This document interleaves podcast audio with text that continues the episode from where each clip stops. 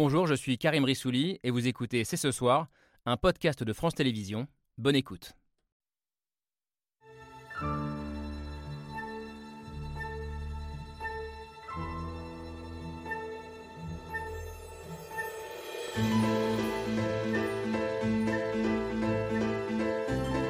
Bonsoir à toutes et à tous, soyez les bienvenus sur le plateau de C'est ce soir. Il y a quelques jours encore, on parlait d'une affaire privée, d'un divorce conflictuel. C'est devenu aujourd'hui une affaire politique, un symbole de plus de notre difficulté collective à traiter et à nommer les violences faites aux femmes. Alors que révèle l'affaire Katnins? Que dit-elle des limites de la France insoumise en la matière? Que raconte-t-elle de l'évolution de la société, de la progressive prise de conscience, de notre seuil de tolérance à l'égard de ces violences? Et puis il y a la question de l'exemplarité en politique. Faut-il saluer la transparence d'Adrien Quatennens et sa mise en retrait des instances dirigeantes de LFI Ou regretter au contraire que le député n'ait pas encore pris la décision de démissionner de l'Assemblée nationale? Nous sommes le lundi 19 septembre 2022. C'est ce soir, c'est parti.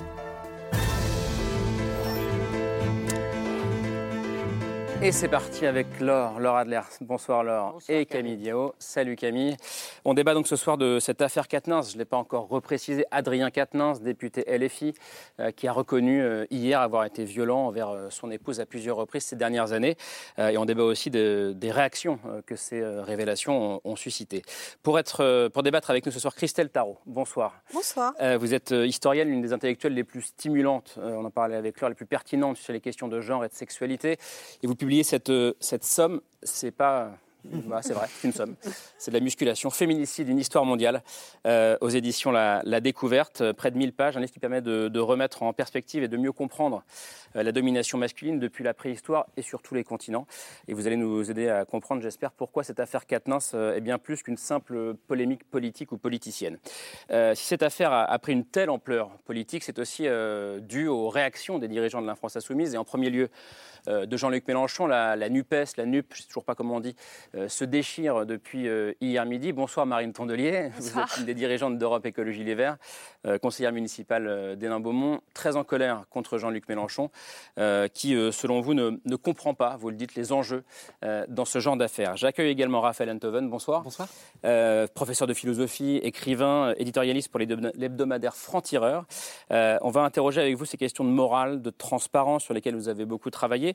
Vous avez aussi souvent dénoncé cette gauche tendance Mélenchon pour faire simple, et ça demande de vertu, de, pureté, de transparence totale. Et vous interrogez aussi, euh, en quelque sorte, le côté boomerang qui revient euh, vers la France insoumise, euh, qui la frappe assez fort aujourd'hui. Dans cette affaire, il y a Katnins Adrien, le député, l'homme du couple, et puis il y a Céline Katnins, sa femme, la victime de violence, dont la souffrance est, selon vous, Yael Meloul, utilisée aujourd'hui à, des fins politiciennes. Bonsoir. vous êtes la présidente de l'association Femmes et Libres, ancienne avocate pénaliste, à l'origine de la reconnaissance du délit de violence conjugale à caractère psychologique, qui est inscrit depuis une dizaine d'années, douzaine d'années euh, dans la loi. Euh, mettre la victime au centre des débats, respecter sa volonté de discrétion, c'est aussi ce qui vous semble important, je crois, dans ce débat. Jean-Pierre Mignard, bonsoir. Euh, vous êtes l'un de nos grands avocats pénalistes, toujours pénalistes, politiquement à gauche, et on en avait parlé sur ce plateau, soutien de Mélenchon lors de la dernière présidentielle. Merci à toutes et tous d'être là ce soir. Et pour lancer le débat, on regarde tous ensemble l'image du jour, signée, comme tous les soirs, Hugo Bernard.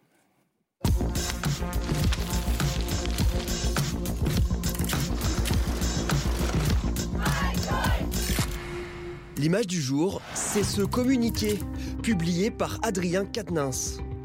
Cinq jours après les révélations du canard enchaîné sur la main courante déposée par sa femme à son encontre, le député insoumis a reconnu hier avoir commis des violences.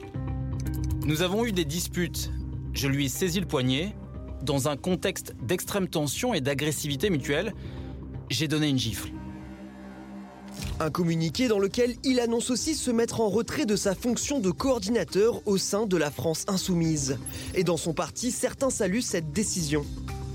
Adrien Quatennens a pris une décision sage pour lui et une décision sage aussi pour notre mouvement. Jean-Luc Mélenchon a lui aussi apporté son soutien à Adrien Quatennens, mais les mots choisis ne passent pas. Adrien décide de tout prendre sur lui. Je salue sa dignité et son courage. Je lui dis ma confiance et mon affection. Dignité, courage, affection, le chef de file des Insoumis est accusé de minorer les faits. Et au sein de son parti et de l'alliance NUPES, le malaise est palpable. Vous diriez les choses de cette manière-là, vous aussi Ce ne sont pas Ma mes confiance.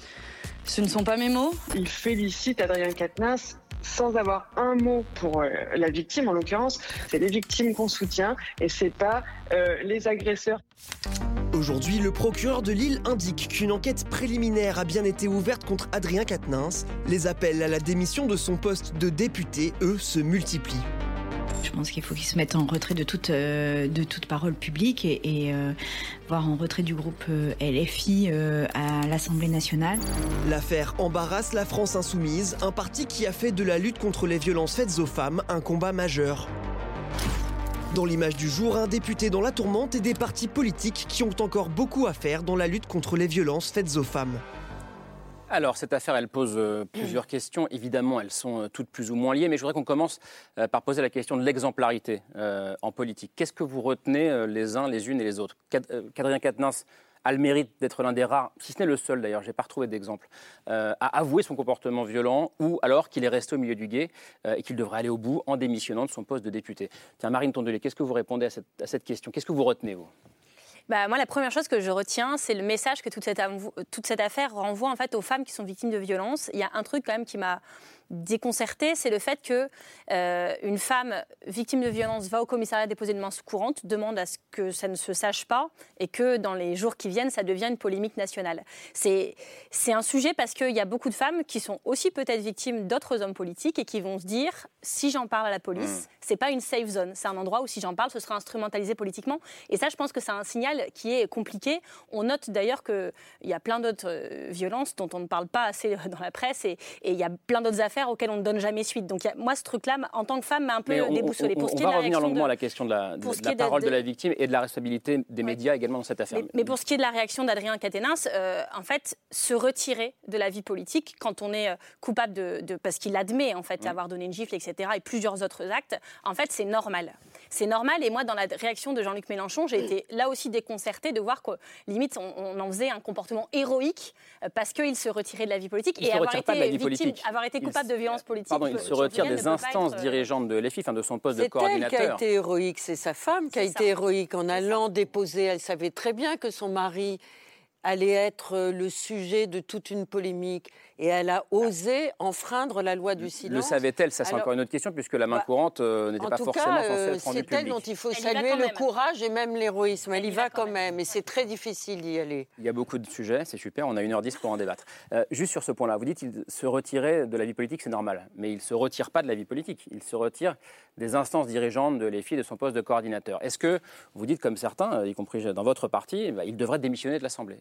Bah, À moi, partir du moment où il, a- que où il avoue, entre Il y guillemets. a un moment où, quand euh, on est euh, face à ce genre de polémique, en fait, on n'est plus audible. Et on a besoin de députés à l'Assemblée nationale qui puissent combattre en première ligne les sujets des violences faites aux femmes. Je pense qu'Adrien Quatennens n'est plus audible sur ces sujets et que c'est à lui d'en tirer euh, les conséquences. Il le fait partiellement en se mettant déjà en retrait de son poste de coordinateur. Il reste député. Je ne sais pas si c'est tenable pour lui. Je ne vois pas comment il intervient dans quelques jours, dans quelques semaines à l'Assemblée nationale sur ce sujet-là comme sur les autres. Il va voter le budget euh, sur les violences faites aux femmes. Il va... c'est- pas audible en fait. C'est pas audible et c'est pas tenable à mon sens. Raphaël Enthoven. Oui, et vous, vous avez d'autant plus raison qu'en octobre 2019, Mm. le même Quatennens faisait un discours solennel à l'Assemblée où il parlait des 118 victimes de féminicide à cette heure de l'année, où il prenait la parole, en faisant valoir que nombre d'entre elles avaient déjà déposé des mains courantes et que nous n'avions rien fait, ou quelque chose comme ça, et qu'on aurait dû, on aurait dû agir. Il est d'une certaine manière le premier prévenu, je ne veux pas faire de mauvais jeu de mots, mais enfin quand même, trois ans plus tard, euh, euh, c'est sur lui que ça tombe. C'est ça qui n'est pas normal, en fait. Ce qui n'est pas normal, c'est le décalage entre la théorie d'un parti hyper féministe euh, qui lutte contre tous les sexismes, le patriarcat du barbecue, ce qu'on voudra, et qui en pratique couvre les agresseurs. Il y a des euh, agresseurs partout, rassurez-vous. hein. J'entends Dans bien. tous les partis, dans toutes les ça, familles, dans tous les je, métiers. c'est pas euh, ça que je voilà. conteste. Non, non, c'est pas ça que je conteste. Je conteste le décalage. Il y a les barbecues partout et il y a des agresseurs partout. Oui, mais je conteste le Je décalage. rigolais juste pour Je- les barbecues. hein. Je conteste le décalage entre l'ampleur, entre. J'entends bien, mais j'en suis sûr. Je, je conteste le décalage entre l'ampleur des ambitions et la réalité d'une pratique où on couvre les agresseurs, on minore les mains au cul et on trouve digne et courageux un homme qui reconnaît avoir battu sa femme. L'aveu ne vaut pas absolution. C'est ça qui me dérange en vérité. Euh, euh, Il y a une phrase de Chamfort, pardon, je, je- je trouve cette phrase magnifique, Camus l'adore aussi, c'est c'est, euh, Il ne faut pas dans la vie se donner des principes plus grands que son caractère ». Et la France insoumise fait ça en permanence. Donc ils sont constamment confrontés Donc à c'est la réalité. et de ne pas avoir de principe par ailleurs. C'est dans Non, notre échelle tout. de valeur. Non, pas se donner des principes plus grands que son caractère. C'est très imprudent. Quand on se donne des principes plus grands que son caractère, on est rattrapé par la réalité. Mais du coup, vous pensez, Raphaël Enthoven, que, que Adrien Quatennens doit se mettre en retrait par, à cause de ce décalage entre ses principes et la réalité ou tout simplement parce qu'il a giflé tout- et alors, harcelé sa femme? Pour, pour tout vous dire, mon sentiment est que s'il ne se met pas en retrait, il est un peu dans la position de François Fillon qui, en janvier 2017, disait « je me retirerai de la course si j'étais mis en examen », avant en mars d'annoncer qu'il se maintenait malgré sa mise en examen. C'est-à-dire il, contribue à disqualifier la parole publique puisqu'il est objectivement le premier à s'exonérer de la sévérité qu'il réclame pour les autres. C'est ça qui me va pas. Moi, c'est le décalage entre le discours que lui-même a tenu. Je trouve que le discours que lui-même a tenu trois ans plus tôt le met, lui, d'emblée, évidemment, en situation de quitter la scène. Je vous donne la parole à toutes et à tous, mais je vous ai vu deux, trois fois lever les yeux au ciel, Jean-Pierre Mignard. Comment Oui, j'interprète parce que, écoutez, ce qui est très pénible, c'est de parler de LFI. Je veux dire, c'est vraiment prendre les choses par le petit bout de la lorgnette. Et c'est c'est en effet, il est impossible d'aller très loin. Pourquoi il y a une contradiction aussi majeure au sein de LFI Mais elle pourrait exister, elle a existé au sein de ELV. Faire Beaupin, je connais bien, j'étais avocat de Mediapart. Et de bien Pau, et de bien d'autres. Parce qu'il y a à l'intérieur des familles politiques de gauche une particularité, un souci persistant de l'égalité. Or, ce sont les femmes de gauche qui sont souvent les plus revendicatives, les plus exigeantes, les plus aiguës sur la question des violences qui sont faites aux femmes, parce que c'est un patrimoine que les femmes de gauche ont apporté à la gauche et que la gauche peut apporter au pays. C'est pas un hasard. Donc, Donc- sur donc- ce donc point, moi parti- je ne suis pas du tout d'accord avec ce que dit M. Enthoven, qui dit oh pardon, qui, dit, bon alors oui c'est les filles, mais c'est précisément parce que ce sont, LFI. ce sont Il dit qu'il y avait un problème à ce sont- LFI, mais, je, pardon. mais je dis, c'est pas. Ou Lyon et les filles, s'il vous plaît, ça ne m'intéresse Si- pas. si ça vous arrange. Non, non, ça ne m'intéresse pas. Non, ce, que, ce qui m'intéresse, c'est pourquoi à l'intérieur, mais je connais ça, c'est tout après 68, ce sont les femmes qui ont été les vecteurs, qui ont été les actrices. C'est elles qui ont porté jusqu'au bout l'égalité, y compris qui ont cassé la fausse armure des hommes sur des égalités factices qui en réalité étaient des dominations internes. C'est les femmes. Donc c'est une histoire interne à la gauche où les femmes jouent un rôle crucial et qu'elles apportent en patrimoine au reste du pays. Voilà, Alors, je pense, je préfère qu'on voit ça comme ça. La domination masculine a beaucoup régné dans tous les partis, y compris de gauche, mon cher Non, mais c'est ce que je dis, si on m'a bien compris. Non, juste, Jean-Pierre Mignard, j'entends bien le fait que la raison pour laquelle ce- c'est dans ces partis-là que la parole se libère davantage. Oui, bien sûr. Mais est-ce que ça oblige encore plus Ah, bien partis sûr. auxquels vous avez Ah, mais c'est adhéré évident que ou ça que vous oblige encore soutenez plus. On ne peut pas professer des vertus affirmées sans effectivement en tirer les conséquences. Vous voyez qu'on est d'accord ah ben, Ça arrive. Moi, je alléluia, pas- alléluia. Christelle Tarot. Moi, je ne suis pas d'accord avec ça, parce que je crois que le problème est global, en fait, et que l'exemplarité, elle ne doit pas toucher la gauche ou la droite, elle doit toucher tout le monde. Et que ce qui nous pose problème. Non, mais Allez-y, allez-y. D'accord. Ce qui nous pose problème, en réalité, c'est le système d'écrasement généralisé du féminin, euh, en particulier dans l'espace public, qui n'est pas un espace où les femmes sont les bienvenues. Elles ne l'ont jamais été. Et ça relève, en fait, d'une très ancienne histoire, puisque dès 1789, je vous le rappelle, dans une révolution qui pose les droits de l'homme et pas les droits humains, nous avons été immédiatement exclus des droits politiques. En somme, notre combat, il est généralisé. C'est un combat qui demande respect. Euh, respect euh, lorsque nous sommes violentés. Et ça arrive extrêmement souvent. Et il y a la violence consciente et la violence inconsciente. Et je ne sais pas laquelle est la pire en réalité. Très honnêtement, je- il me semble que la violence inconsciente qui traverse l'ensemble des relations dans le politique et ailleurs, c'est le problème. Et ce n'est pas un problème de gauche et de droite, c'est un problème de la société. Et nous ne voulons plus supporter ça. Mais en l'occurrence- la réalité, c'est ça. Nous ne voulons Tarot- plus la supporter, cette violence. Tarot, Et nous que- ne devons que- plus Alors, l'accepter. Pardon, en- l'espèce, euh, le député qui est mis en cause, c'est un membre de LFI, c'est Adrien Quatennens. Juste, est-ce que lui, euh, parce que c'est important comme message envoyé à la société, c'est important qu'il se mette définitivement en retrait et comme le disait Marine C'est Tondelier, sa parole n'est les plus femmes audible. qui est systémique. C'est pas le cas de ce monsieur. Donc qu'est-ce qu'on fait? Non, mais il se retire, c'est une évidence. il devrait ça ne devrait même pas de faire l'objet d'un débat. Et, et je trouve ça très perturbant, en fait, de, de- de- de- qu'on soit encore au XXIe siècle, dans un pays comme le nôtre, en train de débattre de maintenir à des responsabilités politiques importantes un homme qui gifle une femme. Absolument. Et, ça, c'est un problème très, euh, très concret et très j'ajoute- récurrent. et j'ajouterais, si l'égalité femmes-hommes est un marqueur, le marqueur principal de notre démocratie, eh ben, il faut qu'on en tire les conséquences. Et c'est le marqueur, un des marqueurs principaux de la Attendez, Raphaël, problème, attendez, Raphaël, je veux juste que- le qu'il y ait le- problème, c'est que je ne suis pas certaine que euh, euh, la classe politique dans son entièreté poussera à ce que euh, euh, Adrien Quatennens euh, euh, sorte de l'Assemblée nationale. Parce que si on fait ça pour lui, il va falloir réfléchir aussi sur le cas de Damien Abad. hein. Puis de Voilà. Donc, et d'autres du gouvernement, absolument. Donc euh, aujourd'hui, on n'est Bah pas oui, dans. Pourquoi pas? Bah oui. Donc aujourd'hui, on n'est pas, pas? on est, on est, on est au-delà d'une question droite, gauche, euh, renaissance. Il y a- les violences faites aux femmes, c'est un sujet qui est absolument transversal et qui traverse Et toutes les classes politiques. Et aujourd'hui, il n'y a aucune catégorie politique qui est crédible sur cette question-là.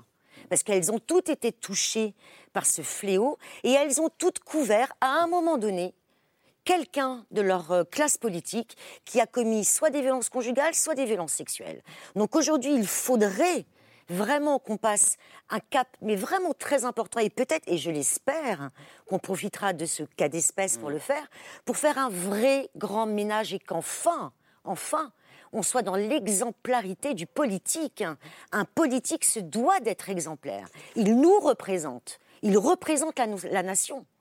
Donc j'espère qu'on va avoir aujourd'hui plus qu'un MeToo, qu'on va voir ce qui s'est passé d'ailleurs, tiens, dans l'Église. Un grand, grand ménage. Et qu'on va pouvoir enfin entendre ces femmes victimes. Ces On va avoir, victimes. va avoir l'équivalent dans la classe politique de ce qui s'est passé euh, au sein de l'Église. Mais je l'espère. Il faut, il faut l'encourager. Je vous ai coupé, Raphaël Enthoven, euh, vous vouliez répondre à- Je suis pas sûr de, je suis pas sûr de la dernière comparaison. Le, le- le- le- enfin, bon, c'est bon, bref. Je parle du concept. Hein, J'entends bien, oui, non, bien sûr, parole, oui, voilà. bien sûr, bien sûr. Je parle vraiment du concept. Bien sûr, bien sûr. Non, c'était, c'était pas les mettre sur les mêmes, sur le même plan en Non, c'est matière pas de. du tout. bon, c'est vraiment le concept de libération de parole. Non, moi, la question que je me pose, c'est euh, c'est quand j'ai. Quand j'ai D'abord, la, la transversalité du problème, l'universalité du problème, le fait qu'il concerne tous les partis, que ce soit transcourant, n'exonère pas un individu de la responsabilité spécifique qui est la sienne en la circonstance. C'est-à-dire qu'on ne peut pas non plus noyer le poisson en disant c'est un problème général, comme disait ce que Daniel nous Obono. ne disons pas du C'est tout un- ça. hein. Pas du tout. je, Pas dis- du tout. je ne dis pas que vous le dites. Je, je me permets d'ajouter ceci parce que vous n'avez pas dit cela. Euh, c'est tout. Euh, et, et- mais je, je ne dis pas que vous dites le contraire. Euh, donc, on, on ne peut pas diluer la responsabilité d'un individu euh, qui, qui prend sur lui de faire ça euh, dans, la, dans la généralité d'un problème, même si il en est l'un des symptômes. Et je voulais vous poser une question. Est-ce que cette violence que vous percevez, euh, cette violence qui est partout, est-ce que par exemple l'un des symptômes de cette violence, c'est la, le, discours moi, que j'ai trouvé ahurissant de euh, minoration de la main aux fesses au moment de l'affaire Coquerel, euh, de minoration des, euh, jupons qu'on trousse au moment de l'affaire Strauss-Kahn, minoration de la gifle, qui est devenue un problème de couple, qui exige la discrétion au moment de l'affaire Quatennens. Est-ce qu'il n'y a pas une violence paradoxalement dans la minoration, dans l'envie de- de- d'écraser ou, de, rendre moins grave un fait qui devrait l'être Bah, il, il me semble qu'un des registres euh, le, le plus banal de la domination masculine, c'est la silenciation Silenciation, c'est le mot, c'est ça. La silenciation d'un côté, euh, pour ce qui concerne les problèmes sociétaux, la néantisation dans là, hein, l'histoire. C'est pas seulement masculin, parce Non, que mais- quand je- il y a, il y a des, des tas de gens, des tas de femmes s'en sont mêlées. Et on dit, au moment de l'affaire Coquerel, Mathilde Panot a dit, ouais, bon, voilà. Et le fait que ça soit porté par les femmes ne, ne dit pas que ce n'est pas un, discours patriarcal. Non, bien sûr. Parce que nous avons été conditionnés à toujours excuser, ça fait partie de notre socialisation, à excuser les comportements euh, euh, toxiques des hommes. Euh, et ceux-là sont euh, euh, les comportements les plus euh, banals, puisque dans le livre, je montre bien ce que j'appelle le continuum féminicidaire. Et le continuum féminicidaire, Mmh. Il y a un te- il y a une culture, il y a un ça terrain. va des, des violences les, les- les plus physiques, les plus brutales, l'assassinat bien évidemment, mais ça traverse des violences extrêmement parfois euphémisées, incorporées, y compris euh, par les femmes. C'est pour ça qu'il est tout à fait évident que la première chose que doivent faire les femmes, c'est d'arrêter de collaborer à un système Mais ce qui, qui est les étonnant, écrase. c'est- c'est- ce qui est étonnant, c'est juste cette remarque, c'est que c'est à quel point les gens qui disent faisons une différence entre la gifle et le téléphone portable. il n'y a aucune Les- différence. justement, les gens qui disent ça se vivent comme des êtres pondérés, comme des êtres de mesure, alors qu'ils participent à vos yeux d'une oppression générale. Bien évidemment. Il faut faire attention quand même parce que nous sommes dans une démocratie, donc un système légal. Il y a une loi. Et la loi, effectivement, établit euh, un nuancier, une hiérarchie dans les actes de violence, selon ce qu'ils sont, les conditions dans lesquelles ils ont été commis. Et donc, à partir de là, une hiérarchie de peine accompagne une hiérarchie d'incidence et de gravité des infractions. Donc on ne peut pas tout remettre euh, sur le même Mais il y a une continuité malgré la hiérarchie. Mais je veux dire, en ce qui Absolument. concerne Allez-y. les députés, en ce Allez-y. qui concerne les députés, la question est assez simple. Ils votent la loi. Comment des députés qui commettent des infractions peuvent-ils voter la loi? Que ce mais- soit d'ailleurs la loi fiscale, que ce soit les lois pénales, etc. c- C'est pas possible. C'est mon sentiment profond. Mais dans ce pays, nous avons toujours été d'une mansuétude sur ce sujet, à nous bassiner sur des questions de présomption d'innocence, d'ailleurs avec d'une mauvaise déclinaison de la notion même de Vous l'avez déjà je dit l'ai- sur je ce l'ai plateau, dit ici, et je trouve en effet qu'un certain nombre de choix doivent être faits. Comment peut-on voter la loi et la loi pénale et la loi fiscale lorsque on a d'une part tapé dans la figure d'une personne et tapé dans la caisse Il y a aussi autre chose. Vous avez parlé à juste titre euh, de- d'exemplarité. Mais en ce moment même où nous parlons, combien de femmes sont-elles en train d'être giflées? Combien de femmes n'oseront pas aller ce soir, cette nuit, demain matin, déclarer devant un commissariat de police? Et si ce monsieur député ne démissionne pas, comment voulez-vous que la société puisse bouger? Dans ses mentalités collectives Ça serait impossible. Ça serait un très mauvais signal pour nous, pour toutes les femmes.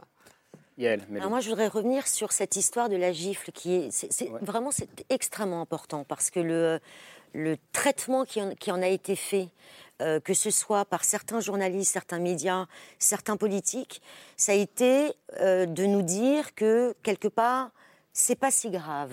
Voilà, c'est pas si Mmh. grave. C'est ça qui est violent. Voilà. Et ça, c'est une. Alors déjà, c'est extrêmement violent, mais ça dénote aussi, et surtout, j'ai envie de dire, d'une méconnaissance totale de ce que sont les violences conjugales. Et c'est ça peut-être le plus grave, c'est qu'on se rend compte aujourd'hui, en France, qu'on ne sait pas ce que sont les violences conjugales.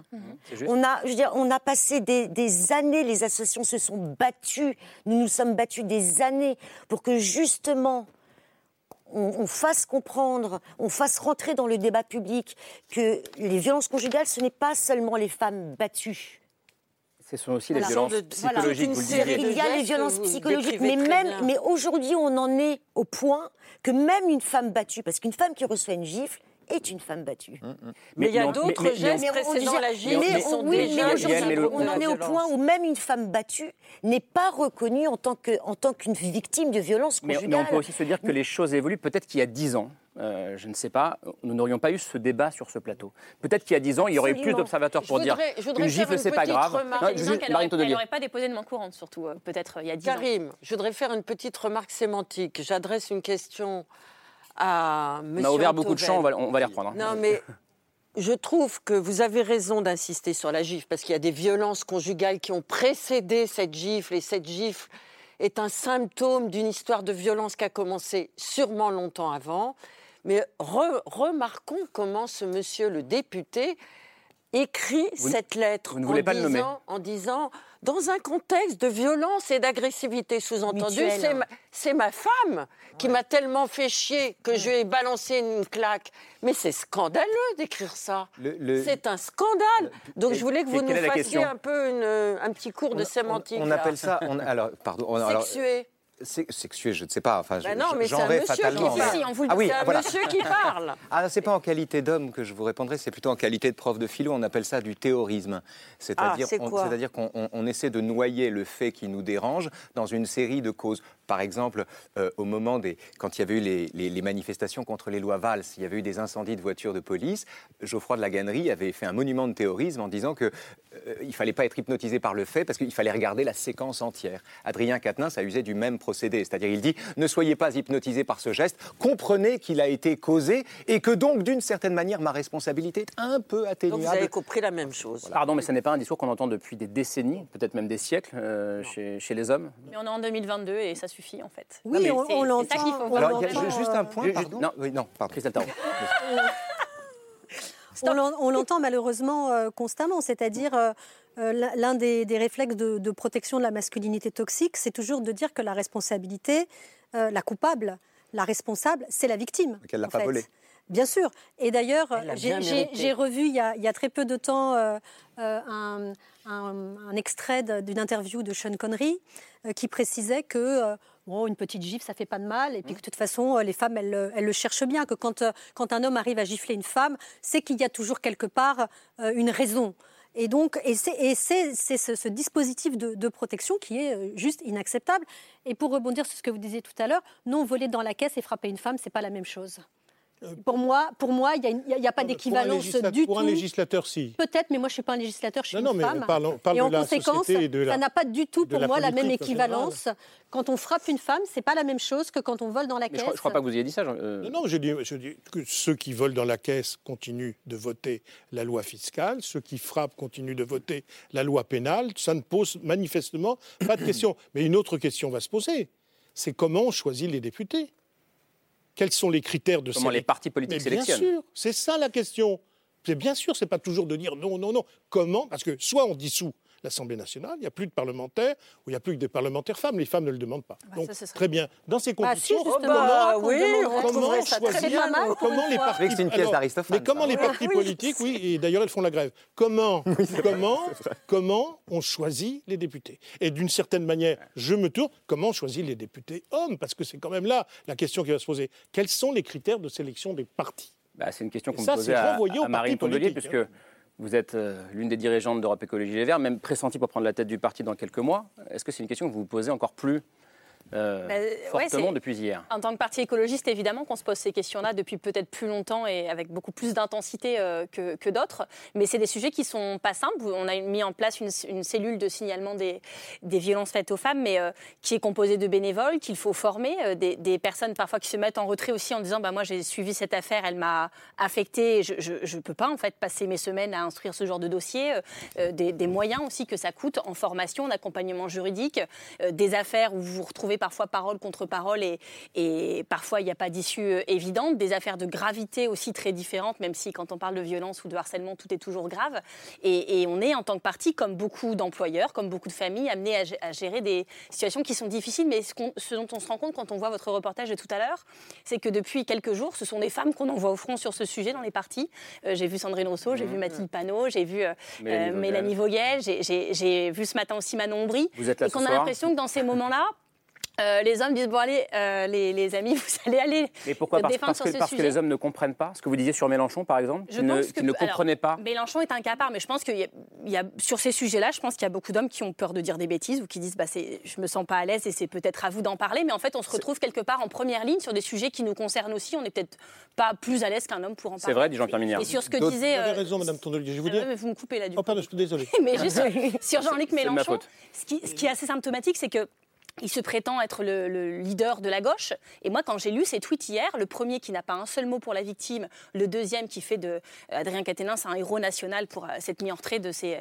De Je ses, salue euh, sa dignité mandats et son courage. sa dignité et son courage. Eh C'était vraiment, on allait faire une stèle à son effigie. Et, et vraiment, je me suis dit, comment, est-ce que c'est une question de génération? Est-ce que c'est le fait qu'il ne voit pas, qu'il n'est pas euh, éclairé sur ces sujets-là? Mais ça m'a- vraiment déconcerté de me dire c'est violent, en fait, pour toutes les femmes qui ont arrêté de militer parce que des hommes euh, les a vi- violentés. Enfin, il y, y a un truc où lui, c'est- je trouve que c'était très euh, déséquilibré, en fait, comme, comme réaction. Et donc, je, voilà, je me dis, est-ce que c'est euh, une question de, de génération, peut-être? Mais en tout cas, il est, il est quand même très entouré. Il a porté des propositions fortes, quand même, sur ces sujets-là. Et on se dit, bon, on est en 2022 et c'est voilà, c'est pas évident. Et c'est les femmes qu'on envoie se justifier, c'est les femmes qu'on envoie s'exprimer sur le sujet. Et je peux vous dire que la réaction du tweet de Mélenchon, c'est des femmes qui ont dû monter au créneau euh, assez courageusement, je dois le dire, pour lui expliquer que son tweet n'allait pas. Et il faut voir les hordes de commentaires qu'on se prend à chaque fois qu'une femme politique s'exprime sur ce genre de sujet.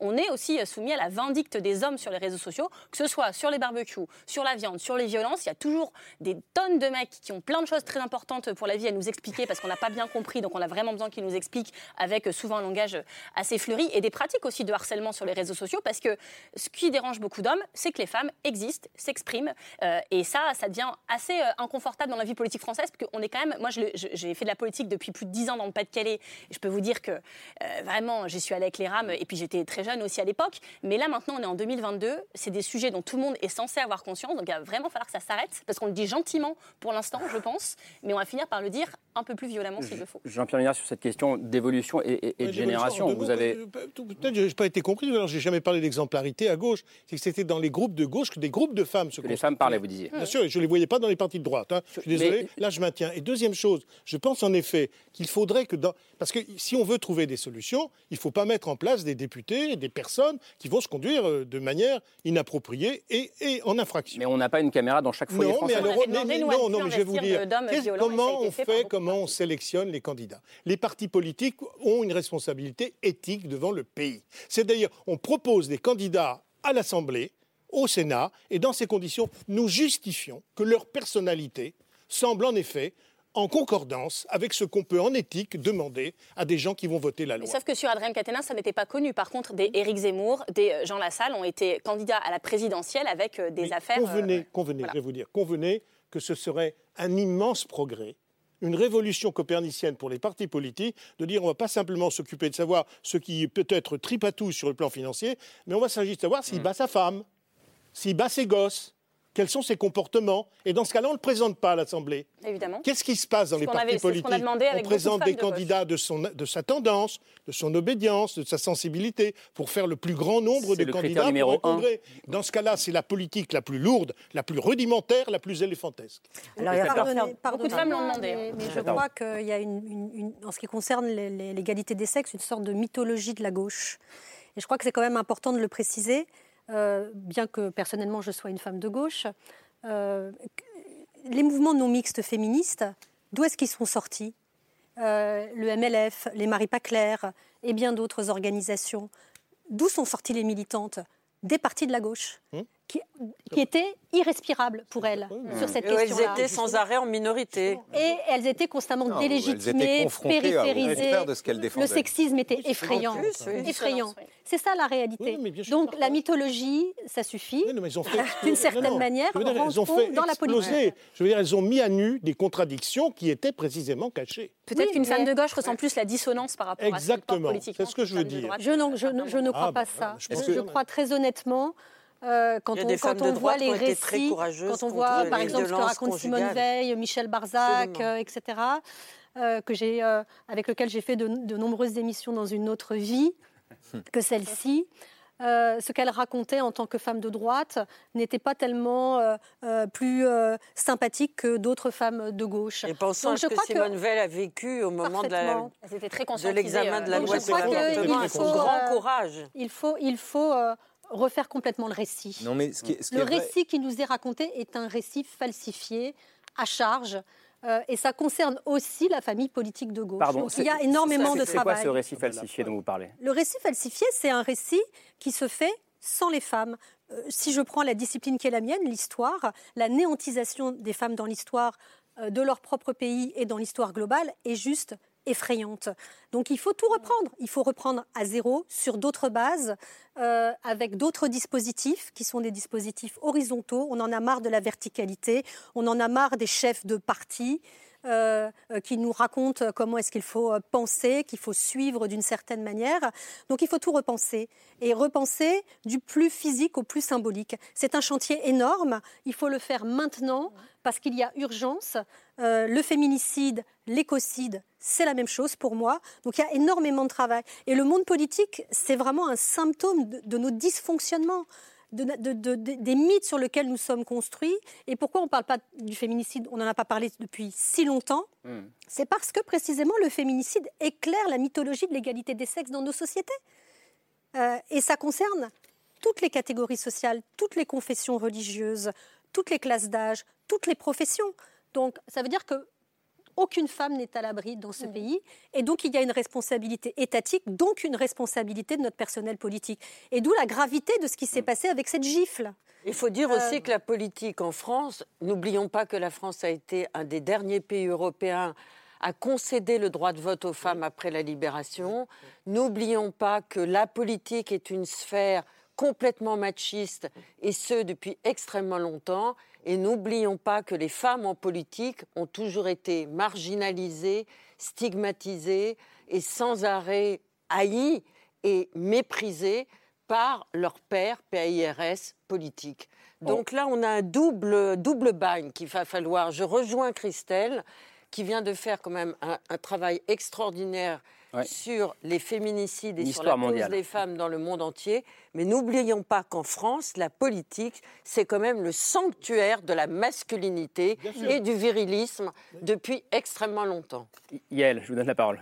Alors, il faut aussi, euh, euh, c'est important, contextualiser cette affaire euh, qui, qui- dont on- qui nous occupe aujourd'hui avec les chiffres qui sont sortis il y a très peu de temps sur les féminicides, hein, qui sont absolument catastrophiques, avec une augmentation de 20% par rapport à l'année dernière. Donc, Grande cause du quinquennat. grande cause du marché. quinquennat pour la deuxième fois. Donc ça, ça veut dire quoi? Ça veut dire qu'aujourd'hui, euh, euh, on a un réel problème de traitement des violences conjugales parce qu'un féminicide, c'est pas comment dire, c'est pas un homme qui se réveille un jour et qui tue sa femme. Ça se passe pas comme ça. Il y a un continuum de violence. C'est l'aboutissement d'un système qui a été mis en place par un homme violent jusqu'au moment où, dépossédé de son objet, il va la tuer.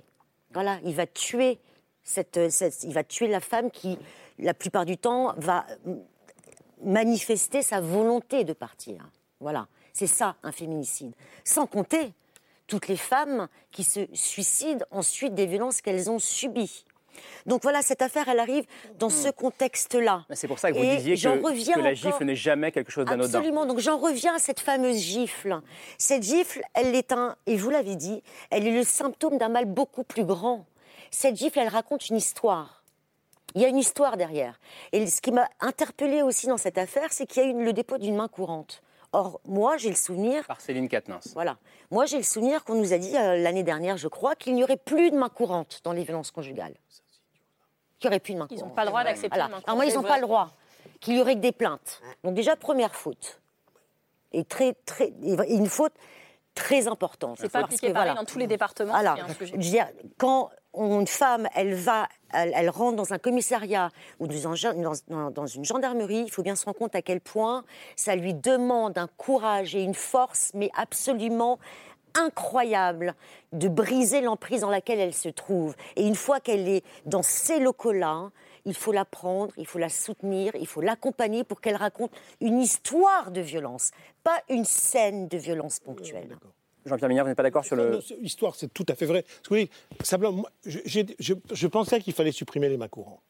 Mais simplement, supprimer les mains courantes, ça veut dire qu'on oblige la femme à, à faire un choix difficile. Oui, l'argument- or- L'argument des conseils, d'ailleurs, de, de oui. Céline Quatennens, c'était de dire le fait qu'elle ait déposé une main courante montrait qu'elle ne voulait pas porter Bon, plainte. mais en même temps, c'est le cas de le dire, elle ne souhaitait pas que ça reste enfermé dans un cadre domestique violent. Donc, il y a des elle, choses- va, elle va faire ça. C'est peut-être d'ailleurs pour dissuader son époux hein, d'aller plus loin. C'est sans doute pour se protéger.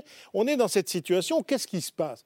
Alors, est-ce que le procureur de la République doit immédiatement poursuivre? Moi, je, je conçois que Mme Katnas, que je ne connais pas, ne souhaite pas, en tout cas, aller au-delà. Apparemment, hein, bien, elle ne souhaite pas aller au... mais elle va quand même Ne très souhaite loin. pas aller au-delà de la main courante, donc ne souhaite pas déposer le plainte. procureur de la République, il faut que le procureur de la République ou la police convoque immédiatement dans la personne. Ça ne veut pas dire poursuivre. Ça ne signifie pas aller devant le tribunal. C'est-à-dire, écoutez, vous voulez, etc. Parce que qu'est-ce que c'est qu'une main courante? Je vais voir quelqu'un, elle ne connaît pas particulièrement le gendarme ou le policier. J'ai besoin d'un tiers. J'ai besoin d'un médiateur. J'ai besoin de quelqu'un à qui je vais le dire. Et ce qui est privé et violent va en effet avoir un témoin. Et ce témoin, c'est le témoin de la loi. C'est ça qu'il faut comprendre. Donc, dans ces conditions, ça suppose une réactivité immédiate des services de police pour dire écoutez, on voudrait vous voir et on voudrait vous parler. C'est-à-dire que dans ces histoires qui sont des histoires de violence intime, extrêmement vicieuses, il faut qu'il y ait des tiers. Alors, si les voisins ne veulent pas s'en occuper, si la famille ne veut pas s'en occuper, si les amis ne veulent pas voir, quelquefois ils ne veulent pas voir, alors que ce soit dans ce cas-là, les services publics qui disent écoutez, là il y a un problème. Si on se met à la place de Céline, Sans- sans poursuivre, de, de Céline. Quatennens, euh, soir. Pardon, en c'est- tout cas depuis hier. Il y, a, il y a quelque chose de contradictoire dans le fait de dire, et je- j'entends ça, puisqu'elle ne voulait pas qu'on le- qu'on en parle, hein, Hmm. que la parole de, Cyril- de Cé- de Céline Quatennens n'a pas été respectée dans la mesure où ça a été mis sur la place publique. Après, dans l'esprit des gens, ça rentre en contradiction avec le fait qu'on n'écoute pas les femmes, et là, soudain, on a l'impression d'en écouter une. C'est trop compliqué pour les gens, si vous voulez, de dire ça. Mais bon, euh, il, il y a une contradiction dans le fait de dire qu'on n'écoute pas sa parole au moment où on met ça sur la place publique, tout en disant, bah, maintenant, vous ne pourrez plus euh, mettre des mains courantes et vous serez obligé de, porter plainte, si vous voulez. Il y a, une contradiction là-dedans. Je voulais juste faire une remarque. Euh, euh, comment dire? La, gravité est là et le, continuum est là. C'est-à-dire, l'erreur est de penser qu'il y a une solution de continuité, qu'il y a une rupture, un moment entre des comportements. Il y aurait comme des drogues douces et des drogues dures, si vous voulez. Non, comportement, violence douce et violence dure. Non, il n'y a pas. C'est pas comme ça que ça marche. C'est pas comme ça que ça se passe. Et c'est très important d'en prendre acte.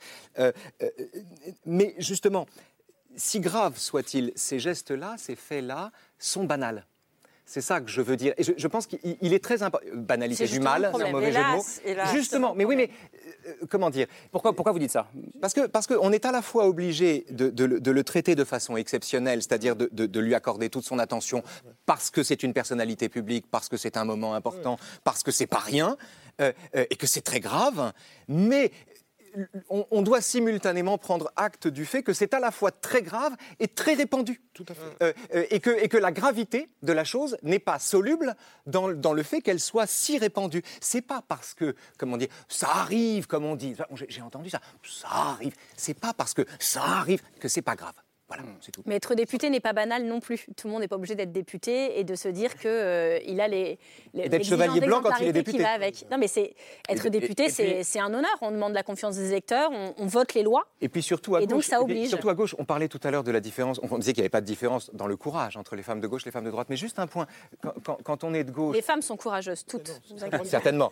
Il y a pas de Euh, problème d'organisation, hein, pas de quand- non, mais quand- hein, je dis quand on est de gauche, c'est-à-dire que quand une, une femme qui entre en lutte et qui sort de la structure partisane, de du monolithe d'un parti parce qu'elle étouffe dans cet espace-là, est aussi quelqu'un qui a reçu dans ce parti-là les principes en vertu desquels elle conteste le parti lui-même. C'est en ça que la, la- la gauche est intéressante pour ça, sur ces questions de féminisme, et qu'elle est impardonnable quand elle y manque. Juste un mot sur la banalité, entre guillemets. euh, Oui, la banalité, c'est malheureusement, euh, c'est malheureusement euh, l'histoire de l'humanité, la banalité de la violence faite aux femmes. Euh, ce que je montre bien dans le livre, je crois, c'est que euh, probablement c'est la plus ancienne violence de l'humanité et que en conséquence elle est tellement incorporée, Inscrite. inscrite dans, dans- dans ce, que- dans ce qui nous constitue, non seulement en, en tant qu'individu, mais en tant que société que euh, effectivement euh, nous partons euh, de fort loin. Et pour résoudre le problème, euh, il faudra traiter la- la- le féminicide, le continuum féminicidaire sur l'ensemble des domaines que j'ai exprimés tout à l'heure, c'est-à-dire les violences les plus abruptes, le, le- le- le haut de l'iceberg féminicidaire, si j'ose dire, les féminicides individuels, mais comprendre que le féminicide, c'est un crime de masse, c'est un crime d'État. Et, que, euh, et, c'est pourquoi euh, il est intéressant d'avoir euh, des, femmes. d'État Pourquoi un C'est crime un d'État, crime- ouais. C'est un crime d'État parce que à partir du moment où pendant des décennies les femmes ne sont pas protégées et même qu'au lieu de protéger les femmes victimes, on protège leurs agresseurs. Et ça, et ça a été Enfin, les- les crimes d'État, c'est les charniers en Ukraine Oui, quand même. les hein. charniers, Faut, pas, faut pas crimes de tout masse, mettre au même niveau. Eh ben, excusez-moi. crime d'État, c'est les charniers en Ukraine. C'est c'est ce qui se passe en ce moment. Ça, Ce n'est pas que ça un crime Non, d'État. c'est pas que ça, mais c'est Ce ça n'est pas que ça un crime d'État. Ce sont des crimes contre un crime l'humanité, d'État. des crimes de Délit guerre. de non-intervention sur plusieurs siècles est moins grave que Non, mais ce n'est pas un délit de non-intervention. Ce sont des politiques. surtout. Mm. Ce sont des politiques qui ont été mises en place. Euh, des politique poli- mise en place, je veux bien, mais enfin parler de crime d'État me paraît Pour, pour vous, mais pour vous, pour bien comprendre, le, le continuum féminicidaire euh, constitue, euh, le- sans intervention, un crime d'État. Non, mais absolument. Et, je, et je- et oserais-je dire que, d'un point de vue Mais il n'y étymologique, a pas, mais il y a pas de projet pour, pour, les- pour les reprendre ce que dit féministes, Raphaël les Antoine, il n'y a chercheuses pas de féministes, projet mais c'est- étatique d'éradication aujourd'hui non plus, en France. Bah, c'est la grande Bah, cause du quinquennat mais pour la deuxième Karine, fois. je pense que- pose la question. 20%. Non, mais vous n'avez pas tort. Hein, vous avez je- je, vous dire. d'État au niveau qui Vous allez tous répondre. Yael, d'abord. S'il vous plaît, Yael le d'abord, Yael Meloul d'abord. Ça s'appelle une politique d'État. Le féminicide Voilà. est Alors, les chiffres, les moyens, euh, chiffres sont, euh, voilà, il faut euh, extrêmement Chacun parler. votre tour, que sinon. Chacun, non, mais je ne dis pas Il y qui a tort ou a raison, je pose femme qui meurt tous les deux jours, euh, tuée, euh, euh, assassinée par son conjoint ou son ex-conjoint. Il y a 200 femmes euh, qui se suicident ensuite des violences qu'elles ont subies. Je vous rejoins quand vous dites qu'on peut parler de crimes d'État.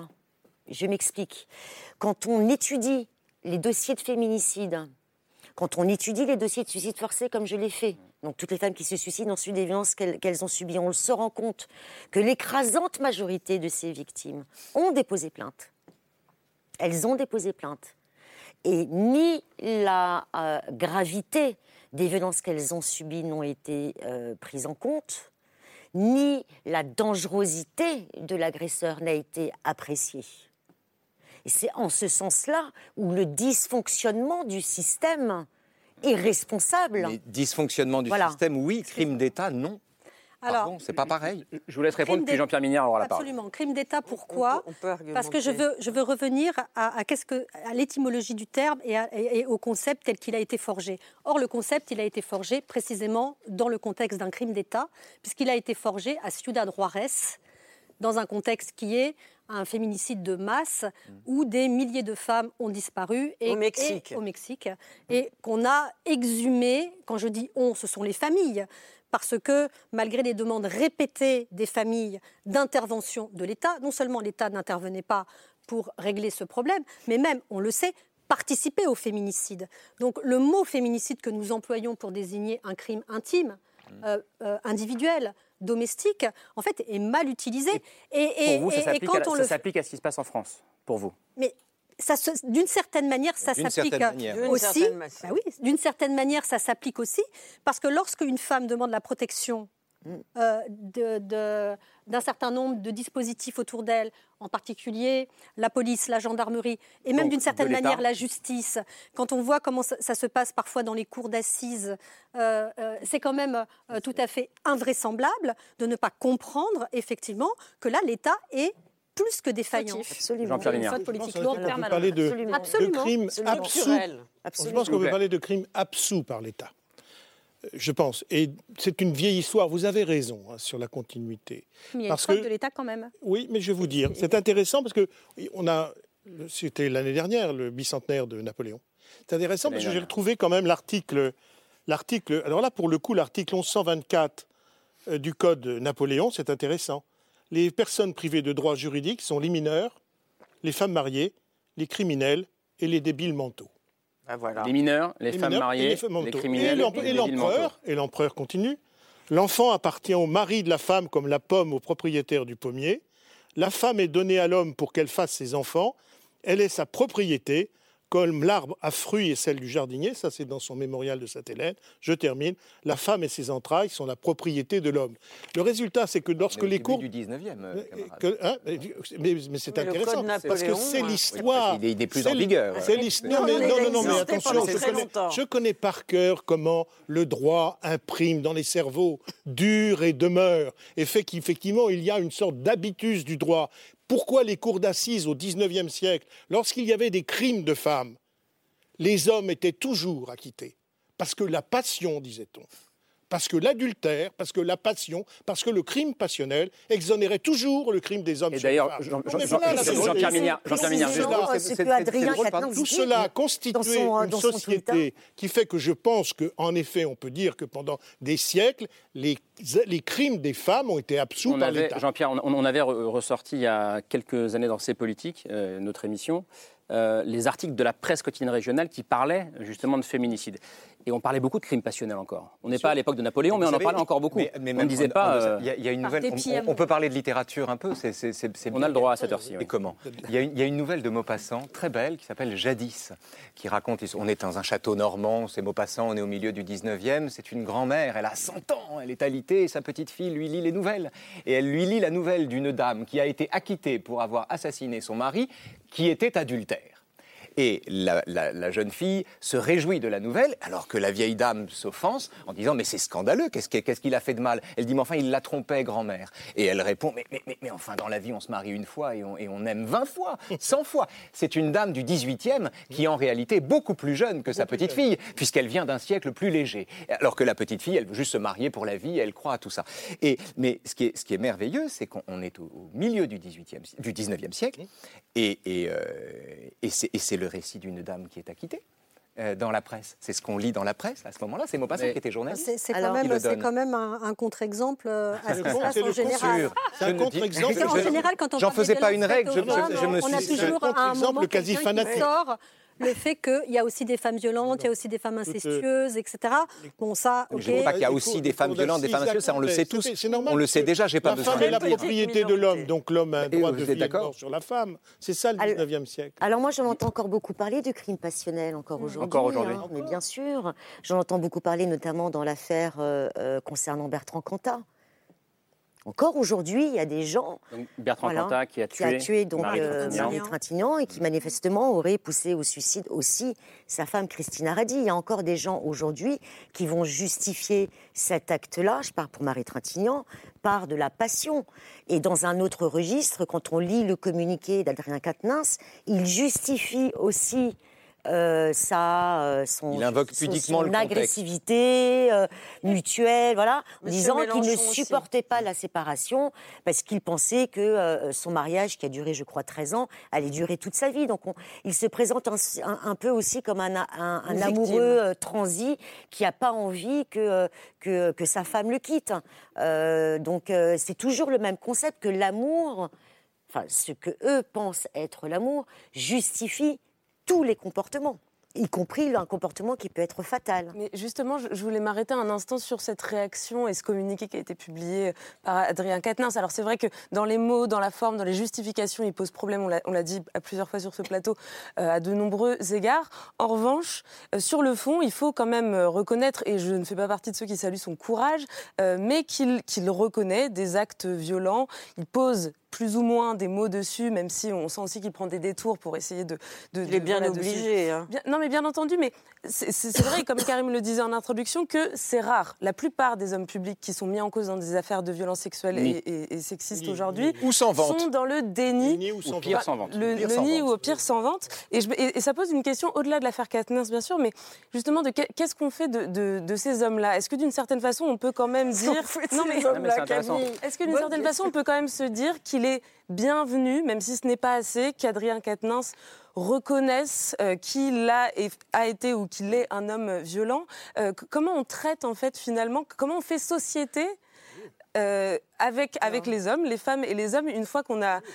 Enfin, je me demandais quelle était votre... C'est une question qui est adressée à tout le monde, mais allez-y, euh, Oui.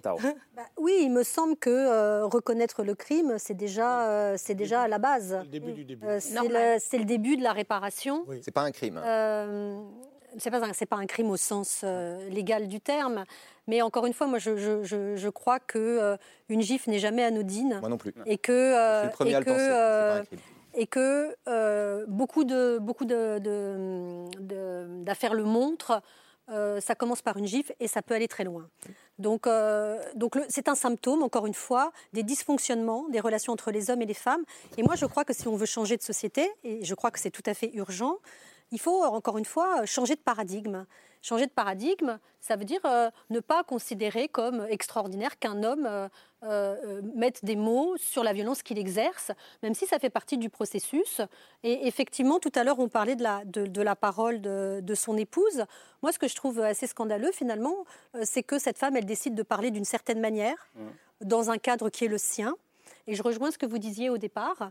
Euh, c'est son choix, c'est sa manière de faire. Il se trouve qu'elle elle, voilà, elle est mariée avec cet homme-là en particulier, qui est un homme public. Mais il n'y a pas de respect de sa parole, ni de la manière dont elle voulait solutionner euh, cette affaire. Et, et le fait que, que nous parlions de ça, évidemment, c'est salutaire, Ah, parce qu'il faut parler de ça. Et en même temps, je, je- je me trouve un peu euh, dans Mm. une position euh, que je juge problématique. Je, je- je me la pose aussi. Euh, euh, un peu voyeuriste, vous voyez, d'une certaine Mais manière. c'est intéressant, Marine Tondelier, parce Elle que a, elle a une petite fille de 3 ans aussi qu'elle a sûrement voulu protéger de tout ce déballage. Enfin, je pense qu'en tant que maman, on peut comprendre aussi tout ce qui se passe.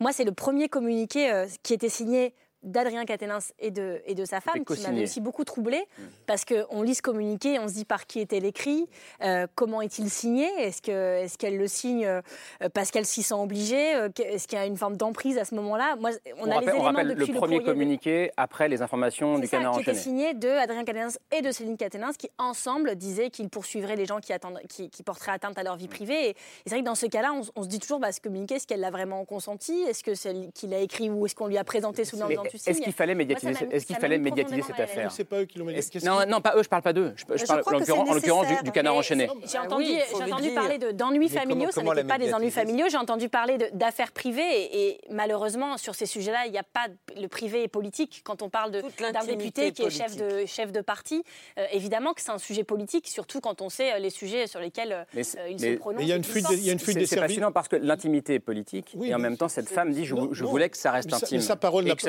sa parole n'a pas, été protégée. Sa parole n'a pas été protégée. Et bien sûr, je pense qu'en effet, c'est un c'est un fonctionnaire de police qui a décidé de ne pas protéger sa parole à elle.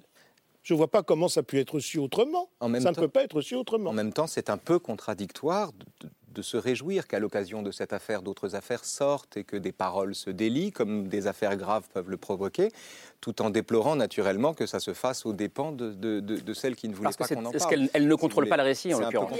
C'est chose qu'il faut dire pour les personnes qui nous regardent, parce que moi, je pense toujours aux femmes qui Excusez-moi, j'avais pas fini. Non, mais je pense toujours aux femmes qui sont victimes de la parole après, Je pense toujours aux femmes qui sont victimes de violences et qui écoutent ce genre d'émission. Il faut qu'elles sachent que, un, euh, on encourage la parole des femmes, que deux, on la protégera, et que trois, quand elles parleront, on les croira. C'est ça qu'on doit dire. Et, tout le discours qu'on a eu sur la responsabilité de l'État, c'est après le on vous croit qui vient de, de, nous, des femmes qui les croyons, euh, c'est quoi l'action? Et pour l'instant, cette phase action, elle manque et on doit se battre. Euh, des féministes se battent, c'est ce combat de leur vie, pour que après le, euh, on encourage votre parole, on l'écoute, on vous croit, il y ait de l'action. Et aujourd'hui, là-dessus, c'est quand même le, nombre de féminicides qui est en constante augmentation. Ce que vous dites, c'est quand même la preuve qu'aujourd'hui, même quand on a le courage d'aller porter plainte ou main courante, oui. il se passe trop souvent rien et même on est plus en danger qu'avant qu'on parle. Mais que que le système dysfonctionne, on a raison de le dire. Que le système dise. En Espagne, euh, ça marche beaucoup mieux. Que hein. le système dysfonctionne, on a, on a raison de le dire, mais euh, que le système délivre soudain l'information selon laquelle euh, femme, qui que vous soyez, quoi que vous disiez, on décide de vous croire, c'est aussi d'une certaine manière très inquiétant. Donc il faut se méfier de pas basculer d'un excès dans l'autre. Le, le, on euh, vous croit est inquiétant pour vous, Raphaël? Non, le, on vous croit a priori, si vous voulez, le, on vous croit priori, le on vous croit appliqué par exemple au procès de Johnny Depp Amber Heard, par exemple. Tout d'un, elle perd le procès devant la justice, devant le droit, mais c'est pas grave. On la croit, c'est quand même elle la victime, il n'y a pas de problème. C'est là qu'à mon avis, il y a un problème. Mais c'est un, très mauvais, exemple. Hein ça n'a pas été vraiment comme ça. On a fait toute une euh, émission. C'est pas aussi simple que ça. Hein. Et puis, c'est pas fini. Donc, c'est pas si simple que ça. Bien, mais le hein, fait est que c'était intéressant, le lendemain d'une décision de justice, d'entendre les gens dire on vous croit a priori. Ah, mais moi, au-delà de ça, pardon, j'ai pas envie de répondre après. Non, non, mais victime de violente et vous dites on vous croit, mais alors pas toutes et sous certaines bah, conditions. Non, mais c'est que tout le monde.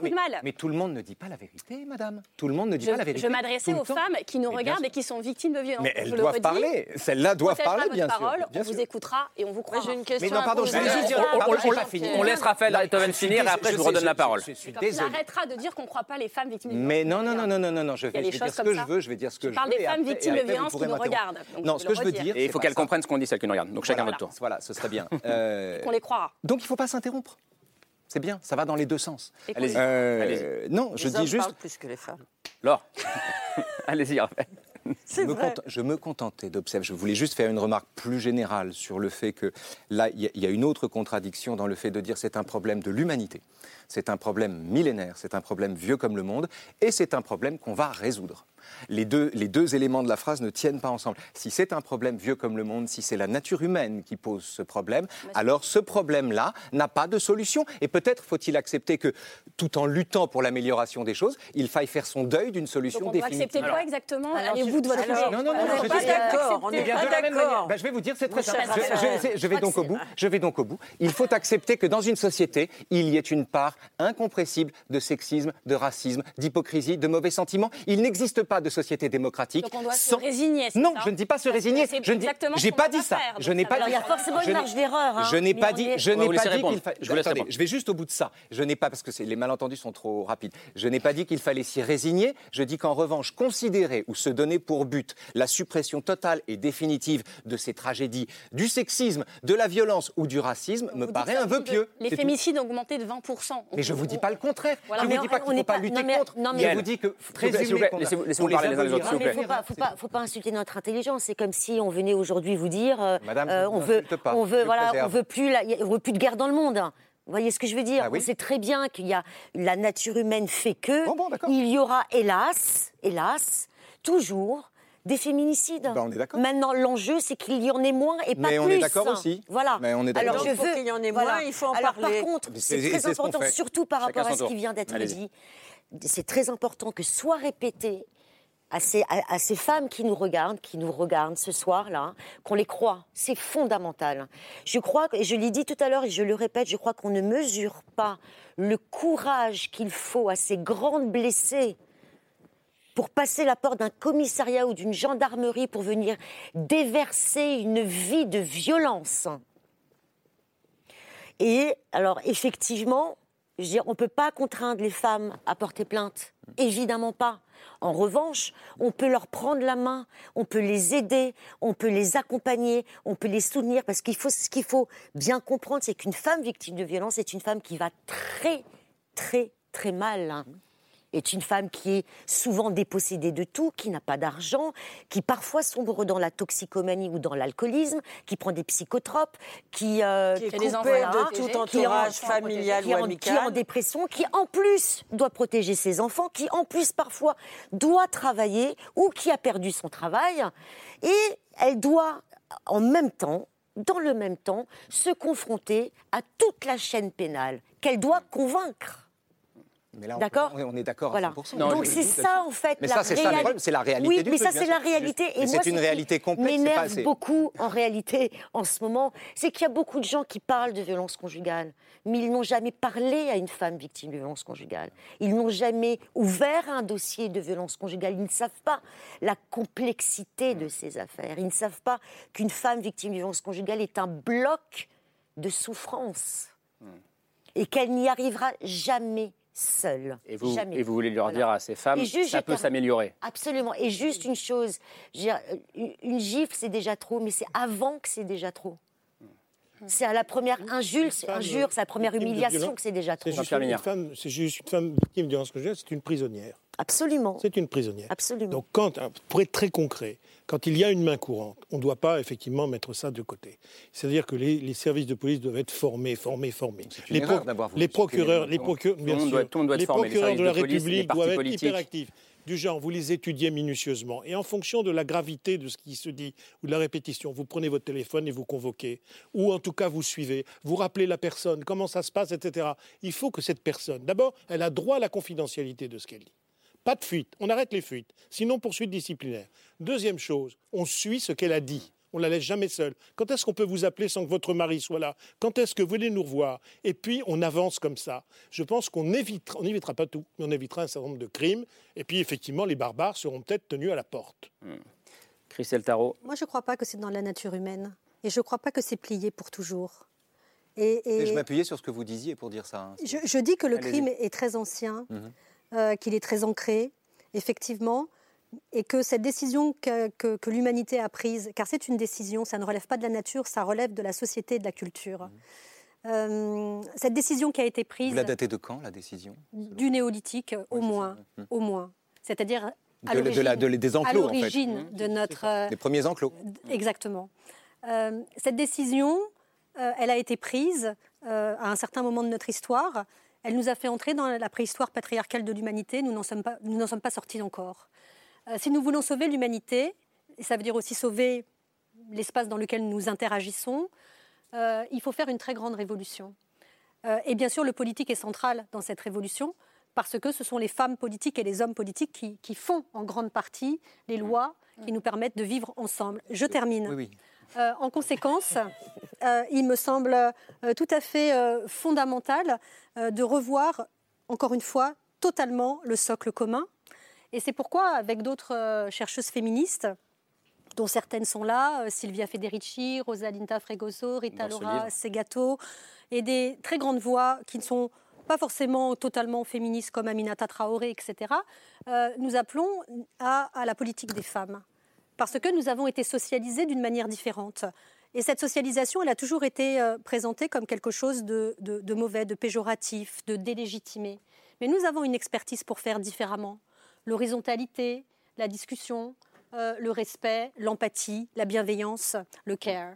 Euh, et ça, c'est des choses euh, que nous pouvons valoriser dans la politique. Et ce n'est pas du tout une vision essentialiste de la chose qui consisterait à, que considérer que, nous féminines. sommes par nature comme Ça. ça. Nous avons été Mm. socialisés comme ça. Faisons-en une force et, et- et interagissons différemment. C'est notre avenir.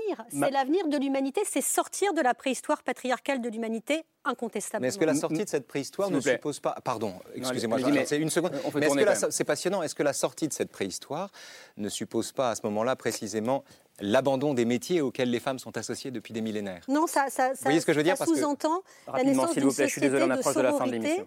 Et c'est une sororité inclusive, c'est-à-dire une sororité dans laquelle les hommes sont les bienvenus s'ils abandonnent leurs euh, privilèges masculins. Marine Tondelier, rap- rapidement, chose. avant de conclure avec Laure. un sujet quand même de, de masculinité toxique aussi qu'il faut Absolument. combattre dans la société, dans les couples, dans la politique, sur les réseaux sociaux qui, qui nous oppressent quoi, au quotidien. Et ça, je pense que c'est un Et donc travail auquel on s'attelle de, de plus en plus. Et puis surtout, il y a un chiffre, je ne pouvais pas terminer cette émission sans le citer, c'est le milliard euh, que demandent les associations féministes pour lutter contre les violences fait, faites aux femmes intrafamiliales. On leur a euh, dit oui, euh, pas donné les bonnes sommes, et c'est elles le demanderont, et nous le demanderons tant que nous ne l'aurons pas, parce qu'on parle des personnes qui, qui- qui ont besoin de beaucoup de courage, mais il y a aussi des femmes euh, et des hommes d'ailleurs qui se battent pour les accompagner là-dedans et qui le font avec des moyens qui sont euh, vraiment dérisoires par rapport aux enjeux. Donc on se battra aussi là-dessus. On ne se résignera pas, Monsieur Hintoven. Ne vous inquiétez jamais pas. dit bientôt, et- hein. mesurez mal jamais dit cette phrase. Je n'ai jamais Non, dit vous avez parlé, Raphaël, de vœux pieux. Pour Oui, j'ai dit que c'était- un On vœu pieux de pour que vouloir. ce soit un vœu pas pieux. Voilà. On termine la discussion avec le choix de l'or, comme tous les Mais lundis D'abord, je voudrais rendre hommage à ma voisine de gauche. euh, Dans tous les sens du terme. Dans tous les sens du terme, pour ce magnifique, remarquable et novateur travail historiographique, politique, argumenté scientifiquement avec des grandes chercheuses du monde entier, qui s'intitule Féminicide. C'est la première fois en France que une telle euh, somme de recherches dans les différents champs disciplinaires des sciences humaines porte témoignage, argumentation, validation de cette domination masculine, pour employer un terme cher à Françoise Héritier, une anthropologue que je vénère. Mais je voulais aussi parler de la sortie d'un livre important, je pense que vous l'avez déjà lu, Pas encore. celui d'Irène Terry. Irène Terry est une sociologue euh, qui, est, qui est très influencée par la pensée de Marcel Mauss, qui est quelqu'un qui allie la subtilité avec la complexité et la nuance. Elle est spécialiste du droit de la famille, je pense que vous la connaissez, l'ampleur de ses travaux sur le mariage, sur le droit, la famille, l'évolution de la famille. Elle sort ces jours-ci un livre absolument magistral qui s'intitule Moi aussi, MeToo, la nouvelle civilité sexuelle. Et c'est donc peut-être un ouvrage qui va tous nous réunir parce que Irène Terry parle un peu d'elle et de cette génération à laquelle j'appartiens, des baby-boomers. Nous avons eu la chance de militer à la naissance du mouvement de libération des femmes. Irène Terry explique dans ce livre à quel point le mouvement des féministes des années 70 a commencé à abattre des murs du patriarcat, aussi bien dans la société civile que dans le monde politique, que dans le monde sociétal, etc. Et elle se réjouit et elle analyse la nouvelle carte euh, finalement des rapports entre les garçons et les filles avec l'irruption de MeToo. Comment l'irruption de MeToo et comment la radicalité de cette nouvelle génération que vous incarnez magnifiquement, des nouvelles féministes qui sont des sujets de droit, elles se posent plus de la question de savoir si oui ou non elles sont les égales des hommes. Elles sont bien sûr les égales des hommes. Et cette légitimité existentielle, là je parle à Raphaël Antoven, cette légitimité de perception de leur existence pour être des sujets de droit à part entière, est en train de révolutionner notre société. Et donc c'est vers une nouvelle civilité sexuelle, un nouveau rapport sexuel où la masculinité ne serait plus toxique, où les hommes frappent à la porte, parce qu'il y a beaucoup d'hommes qui ne se reconnaissent pas, heureusement, ni dans les hommes violents, ni dans les violeurs, ni dans ceux qui montrent leur masculinité. Il y a beaucoup d'hommes qui ont changé de modèle. Et donc, elle inclut cette nouvelle donne, cette nouvelle civilité sexuelle, dans un partage qui est en train, à bas bruit, de changer notre rapport. Elle fait l'éloge de la sororité, vive la sororité, et elle, elle nous prévoit une société beaucoup plus attentive, bienveillante et portée, excusez-moi, par les valeurs féminines que nous incarnons. Puisque vous avez interpellé Raphaël, rapidement, parce qu'on doit rendre. Je ne sais pas si c'était une interpellation, parce que j'ai- j'avais Non, pas non, mais l'impression pas- de. Je- je- je contester. je m'adresse à vous, c'était vous avez dit. Oui, oui, bien sûr. Non, non, c'est- Je vous ai vu- je vous ai Non, vu- tiquer quand non, Ah moi, j'ai- Il y a beaucoup j'ai- de subtilité Vraiment, de. J'en suis sûr. Je, je n'ai que des questions. Moi, je n'ai- je n'ai que des questions et des, et des doutes. dommage. Euh, et en particulier, par exemple, le fait que si, si le combat doit être mené sur le terrain institutionnel, sur le terrain de l'accompagnement, sur la façon, sur l'écoute, sur la façon dont on est reçu, la possibilité d'entrer dans un commissariat, ce qui s'y passe, la façon, enfin, bref, tout- toutes ces choses-là. euh, euh, ma crainte est que, en, en- en situant exclusivement le combat là, on en vienne à oublier la responsabilité d'un individu, de celui qui passe à l'acte. Je, donne un... Au 19e siècle, pardon. Raphaël, vraiment. C'est une minute. On va être coupé. C'est vrai? Bon, on ne peut, pas, on peut pas noyer la responsabilité individuelle dans des statistiques et dans des chiffres. C'est toujours un drame individuel. Et moi, ma, crainte, c'est qu'on oublie. on, les oublie pas. vous savez quoi? C'était passionnant. On aurait dû faire deux émissions euh, sur ce. On reviendra, on en reparlera. Merci beaucoup, Raphaël Antoven. Merci à lire dans, dans Franc-Tireur. Euh, merci Marine Tondelier. Merci euh, Jean-Pierre Mignard. Je mentionne vos deux livres. Le vôtre, Yael Meloul. Mon combat contre l'emprise et le suicide forcé. C'était chez Michel Lafon, publié l'an dernier. Et puis Christelle, Christelle Tarot, on en a déjà parlé pas mal de ce livre. Féminicide, une histoire mondiale. Dirigé par Christelle Tarot. Et c'est à la découverte. Camille, Laure, merci beaucoup. On se retrouve demain euh, autour de 22h45. Sujet très différent. La Coupe du Monde au Qatar, faut-il boycotter Oui ou non? À demain.